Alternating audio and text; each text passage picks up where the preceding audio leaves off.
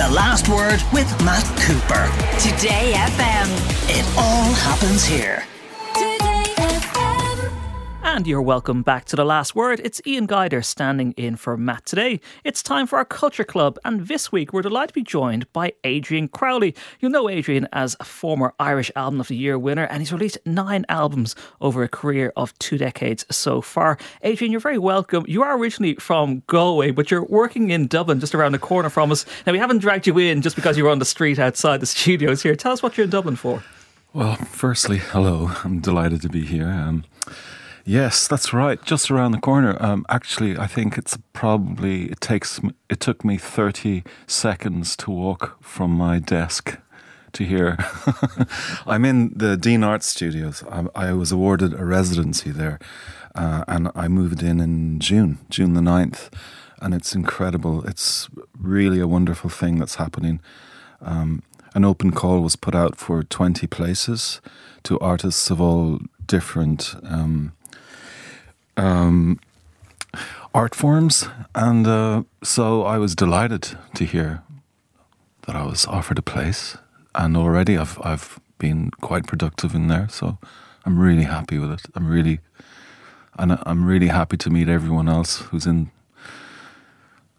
on, on the residency. Um, there are so many amazing people there, and I'm just very excited about the year to come. We'll get on to what you're doing around there in just a, in just a little bit of time, but what's going on around there? It seems like an exciting project. Yes, well, um, there are there are people working on their paintings. there are, there are theatre uh, writers. Um, there's a dancer across the corridor from me. Uh, there's there's a novelist, a couple of novelists, a few musicians. Everyone's just working away in their room, you know, and we meet in the corridor or in the kitchen. And it's it's a buzz of activity. It's the former music school. So there's this feeling of studiousness, like in the walls, you know what I mean? Mm. It's very conducive to working. You can tell us what you're working on a little bit later on, but let's start off with a bit more about you. You are originally from Galway, but you were born in Malta. Tell us about your, your family background. Yes, that's right. My mother is Maltese and my father is from Galway City. And they met in North Africa. That's going back probably further than you intended me to go back. But um, so, uh, yes, I was born in Malta. Um, the family were moving around quite a lot. Right before I was born, we were living. They were living in West Africa. And then after I was born, we moved back to West Africa, to Cameroon. Then um, in the early seventies, the family uh, upped sticks and went to the west of Ireland, and that's where I grew up. Well, I grew up all over the place, I suppose. But that was where I spent my childhood and teens, and then I moved to Dublin. Was there much of a musical influence in your family? Um, well, unlike... Well, yes, I was going to say unlike other musician friends, we didn't have a lot of music in the house. But in fact, we did, because my mother played the piano a lot and my two, two older sisters also played. And, um, and we you know we had lots of records. And but I think I was the one that music kind of grasped with a really sort of... Um, firm hold and uh, I, I ran with it. What were you into at the time? Um, let's see, when I was in school I I, um, I discovered David Bowie through tapes that my sister, one of my older sisters, used to make from the radio, and um, I, I had never heard anything like it, and he he was the first artist that that I really whose work I really dove into, and, and was totally seduced by this world that this an artist could create. And from there, it was like a family tree where I was discovering other music related to that artist. And and that's one of the most amazing things about, about music when you discover it. You just from sheer enthusiasm, you, you follow these threads and discover more music. So that was that was what I was into then, and it was formative. I I, I suppose then when I when I moved to Dublin to to study. I'd say before we know, let's, yes. let's have a listen to some of your mu musical influences oh, yeah, over the years. So tell us about the, the first single you bought.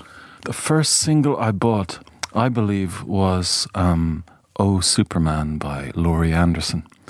And um, oh my gosh, what a piece of work. What a, what an incredible piece of music.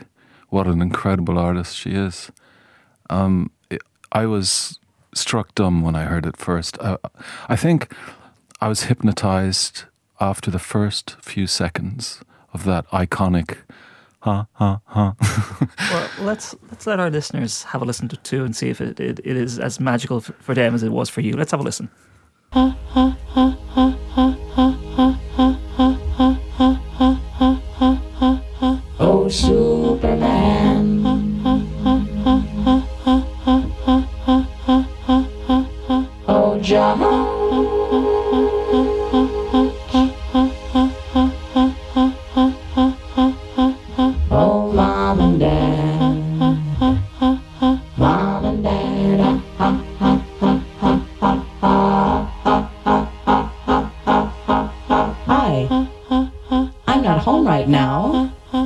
Want to leave a message, just start talking at the sound of the tone.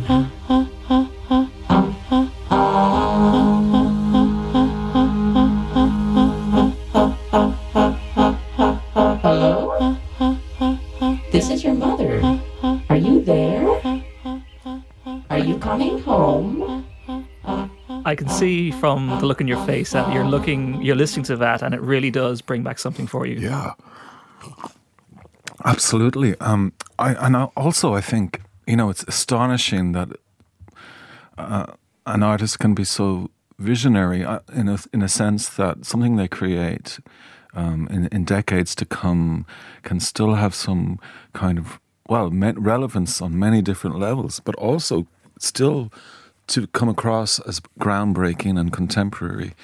Um, and as, as someone who loves to tell stories, I, I really find that captivating. Um, it's it creates this this sort of uh, atmosphere out of very few elements, and of course the human voice and the, the power and the soul behind it. I, I just think there, you know, hearing that was something that profoundly affected me, and I'm very thankful for it. Let's move on a little bit. So, growing up in Galway, you start discovering music. When did you first think, this is something for me, that I have something I want to say, and I want to say it through music? Quite a bit later, really. Um, I suppose the thing is, it it crept up on me in a sense that um, it was a very private thing for me, playing music. I, I would stay in my room, and n no one really knew I was even remotely interested in singing or or playing. Um, and I actually even went through college without any of my friends knowing that I was interested in writing songs. And then um, it was only, I suppose, in my, I was, I was, tw I think I was twenty-five when I played my first gig, which is, you know, for many singers or people in bands, that's quite late. So a lot of, a lot of bands break up when they hit that age, you know. Um, and so, yes, I suppose in that sense, a late bloomer, only stepping onto the stage. I mean, in that sense, I was a late bloomer, but before, I, I, I don't really remember when I, I wrote my first song. I think I, I was a child, actually, um, sitting at the edge of my bed with my brother's guitar, and sometimes I find notebooks from back then with songs that I'd written that I'd forgotten about. Let's go, so, let's go through some more of your choices, because let's see if this has had an influence on your career as well. Tell us about your favourite album first. I think that has to be by The Velvet Underground and Nico, um, that classic album with a banana on the front. Yes, that, that really struck me, and really it, it, it sort of, I found it um, exhilarating, um, mysterious, powerful, um, harrowing. It really shook me up. And yeah. I wanted to hear it again and again. Well, we'll hear it now. Let's have a listen to Sunday Morning from the album.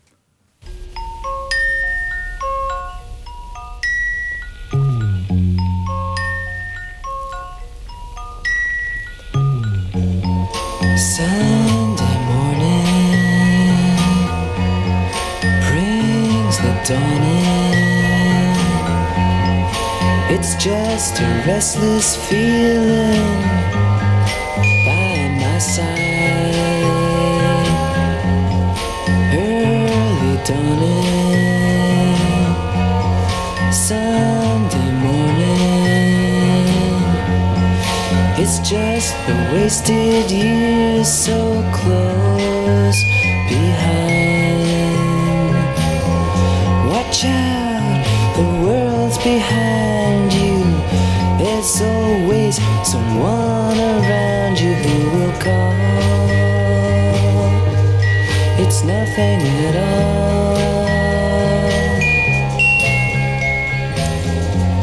all. Sunday morning.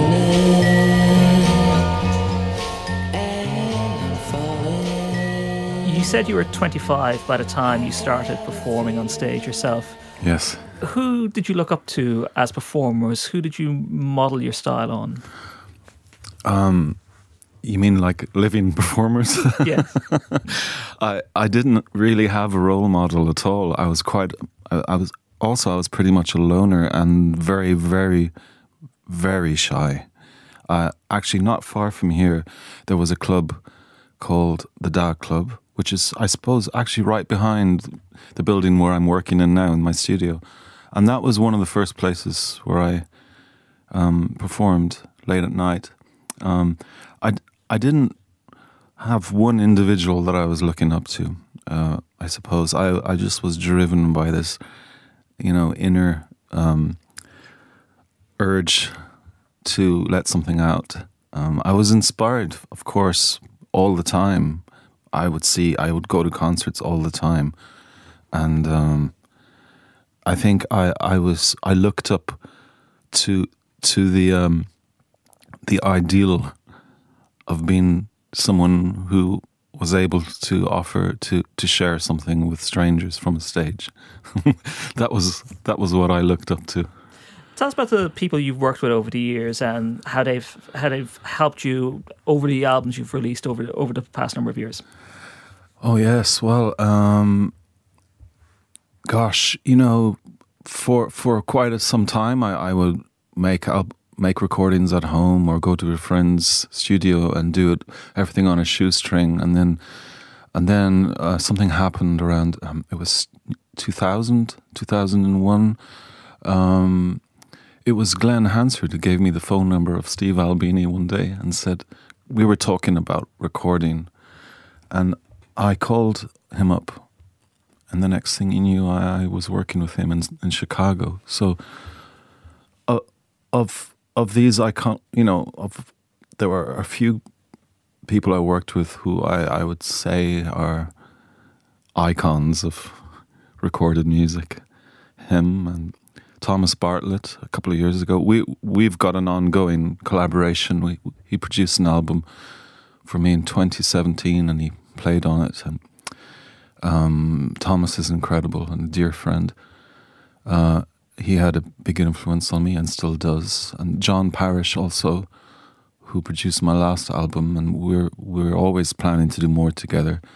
He is a wonderful person and Uh, influences me in many ways. Um, we we talk all the time about the process of writing and recording. He's also a writer, a songwriter. Uh, the list goes on. Um.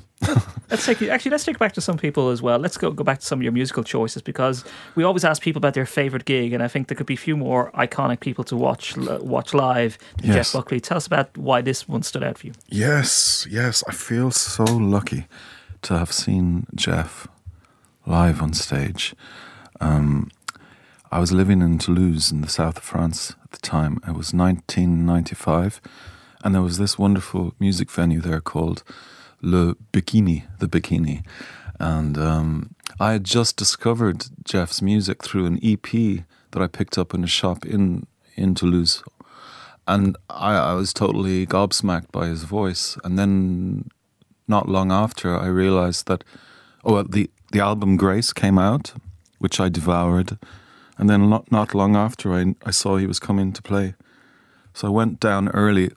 By the way, I, I um, at the time my French wasn't that strong, and, and I wasn't communicating very well with people, but I could see there was an Anglophone artist coming to play in town, so I went down early, um, you know, assuming I might chat to Jeff before the gig, which didn't happen. He was far more popular than I realized at the time. let's, hear, let's hear a little bit of this. This is fantastic. I'm lying in my bed, blanket is warm. This body will never be safe from harm. I still feel your hair, black ribbons of coal. Touch my skin to keep me whole.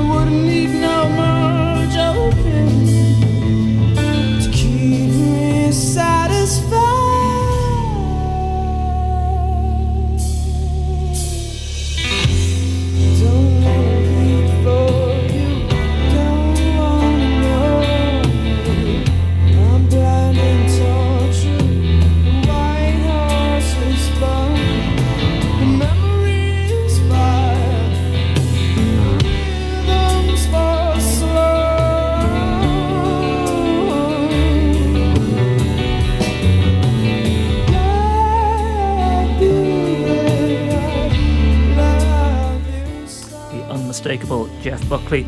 We've had your musical choices there, and we've spoken a good bit about the development of your musical career. And we were talking about movies as well, which is something yes. I know you've had.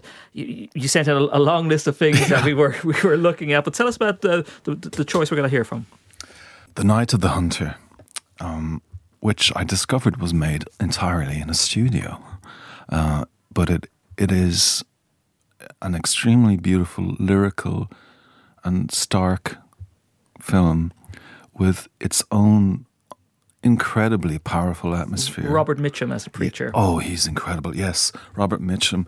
He's he's quite imposing and terrifying and captivating, and and um, he has yeah he has that the iconic. I know I've said iconic a few times, but love and hate tattooed on his knuckles, um, and the music. Oh my gosh, the music in that film. It's otherworldly too. Yeah, let's actually let's have a listen to Robert Pow- to Robert Mitchum this one. Oh, dear madam, if you was to know what a crown of thorns I have borne in my search for them stray chicks. Ruby, go fetch them kids. Oh, madam, I see you're looking at my hands. Would you like me to tell you the little story of left hand and right hand, the tale of good and evil? It was with this left hand that old brother Cain struck the blow that laid his brother low. Them kids is yours? My own flesh and blood. Where's your missus? Uh, she run off with a drummer during prayer meeting. Where's she at? Down the river, somewhere, Parkersburg, maybe Cincinnati. One of them Sodoms of the Ohio River. She took them kids with her? Oh, heaven only knows what unholy sights and sounds them innocent little babes has heard in the dens of perdition where she dragged them. Right funny, ain't it? How they rode all the way upriver in a ten-foot John boat. Are they well, Miss Cooper? A sight better than they was. Gracious, gracious, you are a good woman, Miss Cooper. How you figuring to raise them two without a woman? Oh, the Lord will provide. The Lord is merciful. No, what a day this is. And there's little John. What's wrong, John? Come to me, boy. What's wrong, John? Didn't you hear me, boy? John, when your dad says come, you should mind him. He ain't my dad. No, and he ain't no preacher neither. It's a career-defining role for Robert Mitchum. Oh, yes. And what an incredible script. And, oh. Normally on a Culture Club, when we go through a book choice, we have a clip of the author reading it or somebody else reading it, but you've decided yourself to read this book, and I can see the one that you've brought in. It is a, a very old copy of a book that's very important to you. Why don't you tell us about the book first? Yes, um, the book, it's by Richard Brautigan, and it's called In Watermelon Sugar. And the first time, well, it was a friend in France who recommended him to me, And um, really, I, I can't say I've ever read anything like it before. It's set in, it was written in the late sixties, I think. Um, set, the story is set sometime in the future. It could even be post-apocalyptic. There's a lot of references to old um, quarries and, and um, um, steelworks and aqueducts that no one knows who built and no one knows what they were for. And and um, the days of the week are all different. There's a day where there's no color, for instance, and there's a day where there's no sound. And um, all the stars are red. And um, it's it's idyllic and strange. Um, I'll, I'll attempt to read from this page. I guess you were kind of curious as to who I am. But I am one of those who do not have a regular name. My name depends on you. Just call me whatever is in your mind. If you are thinking about something that happened a long time ago, somebody asked you a question and you did not, did not know the answer, that is my name. Perhaps it was raining very hard. That is my name. Or somebody wanted you to do something. You did it. Then they told you what you did was wrong. Sorry for the mistake. And you had to do something else. That is my name. Perhaps it was a game that you played when you were a child, or something that came idly into your mind when you were old and sitting in a chair near the window. That is my name. Or you walked someplace. There were flowers all around. That is my name. I think in future we're going to have to get all our Culture Club inductees to read out a book or a poem for us. That was fantastic, Adrian. Let's maybe move on to some, some things on screen again and go back to maybe your childhood and some of the some of the T V shows that stood out. And this was a little bit of a surprise to me that you might like this one. Oh, yes. The Hulk. The Incredible Hulk. Yeah. Oh, my gosh. Um, the story of David Banner, you know, a tortured soul on the run, being pursued by this tire, tireless um, private investigator or policeman, was he? Was he working in... I think he was just chasing him, uh, you know, in his in his spare time. Um, and it was this, he was a pariah. I identified with him for some reason. I thought, I thought he was a kind man, you know, at heart. But he had this fury, this fury that was triggered, but only only for, for good. It was never to exact evil acts, but it was too much and it haunted him. Yeah, and let's hear the Hulk come out.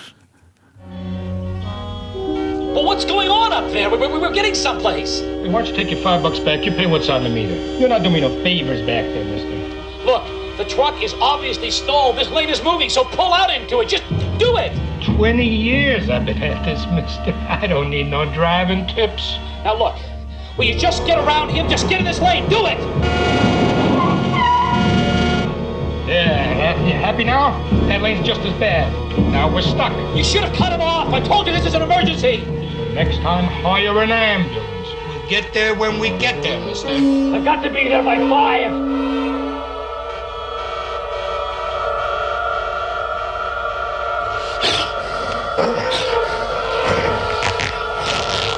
Hey, mister, you're going to be ten minutes late, so just keep your shirt out.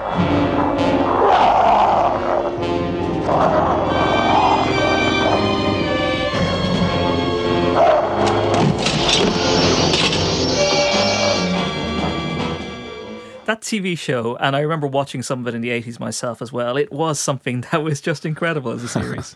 I loved it.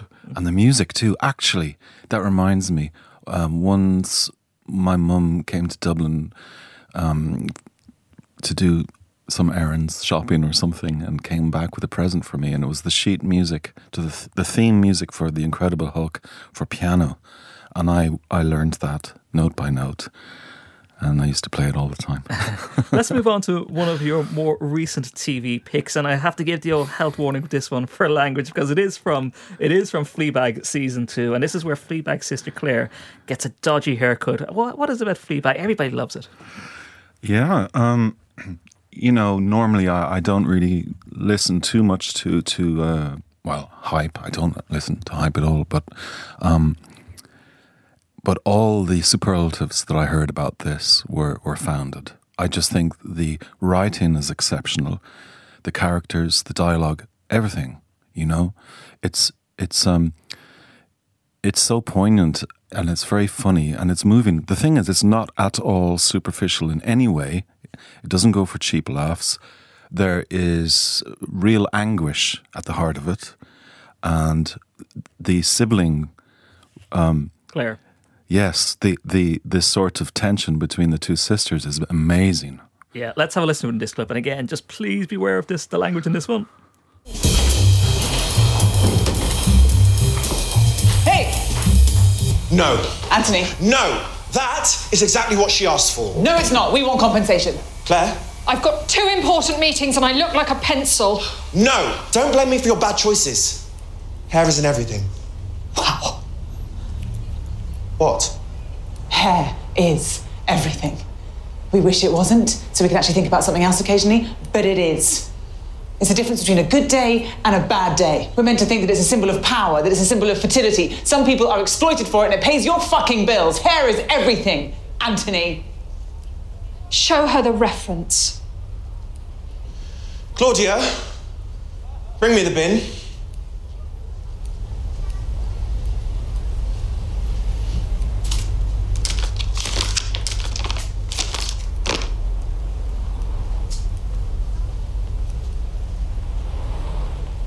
If you want to change your life, change your life. It's not going to happen in here. Sorry, Sorry Anthony. Anthony. Sorry. Didn't mean for see you next week. Turn out like that. It's such a good show. It really is. Amazing. We're gonna have to, we're gonna have to move on to your final choice, and we've asked people now about their favorite podcast. Tell us about this one. Yes, um, I know there are a billion podcasts out there in the world. So man, so much great material to listen to at night time by yourself. Um, this is a classic one for me, Radiolab, and I and it's broadcast from um, W N Y C in Manhattan. And I had the pleasure of meeting the the then two presenters, um, uh, Jad Abumrad and Robert Kulwich. Um, it's a fascinating podcast with with.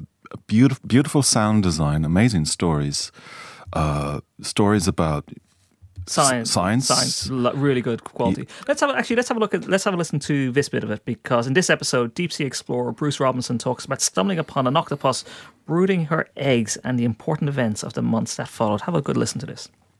An octopus moving towards the rock across the seafloor. Our hero, using her arms to sort of pull and glide and roll herself along. She was kind of purpley-gray, dark, mottled. There was a crescent-shaped scar on one arm and a circular scar elsewhere. Cool, like tattoos. Yeah, well, just so get a sense of size. Can you fit her on your lap, or could you wear her ah, as a hat? Okay, the mantle, the roundy part, uh-huh. was as big as a healthy cantaloupe. Oh. oh, how long are the tentacles? Foot and a half long. They're very stretchy. Ooh. Okay. Anyway, about a month later, we went back. And a month down. later? You see an animal heading towards a rock and you don't wait to see if she gets there, because it would not take too long? Or why? Did we weren't really focused on that. That It was just an observation. Oh, okay.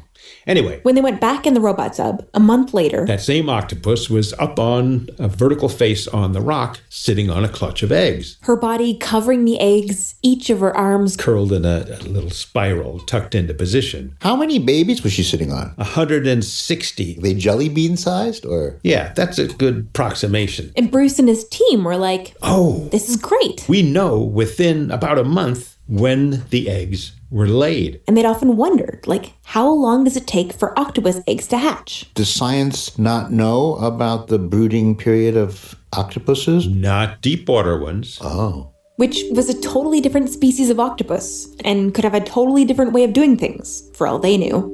We know so little about life in the deep sea that something like this can be very illuminating.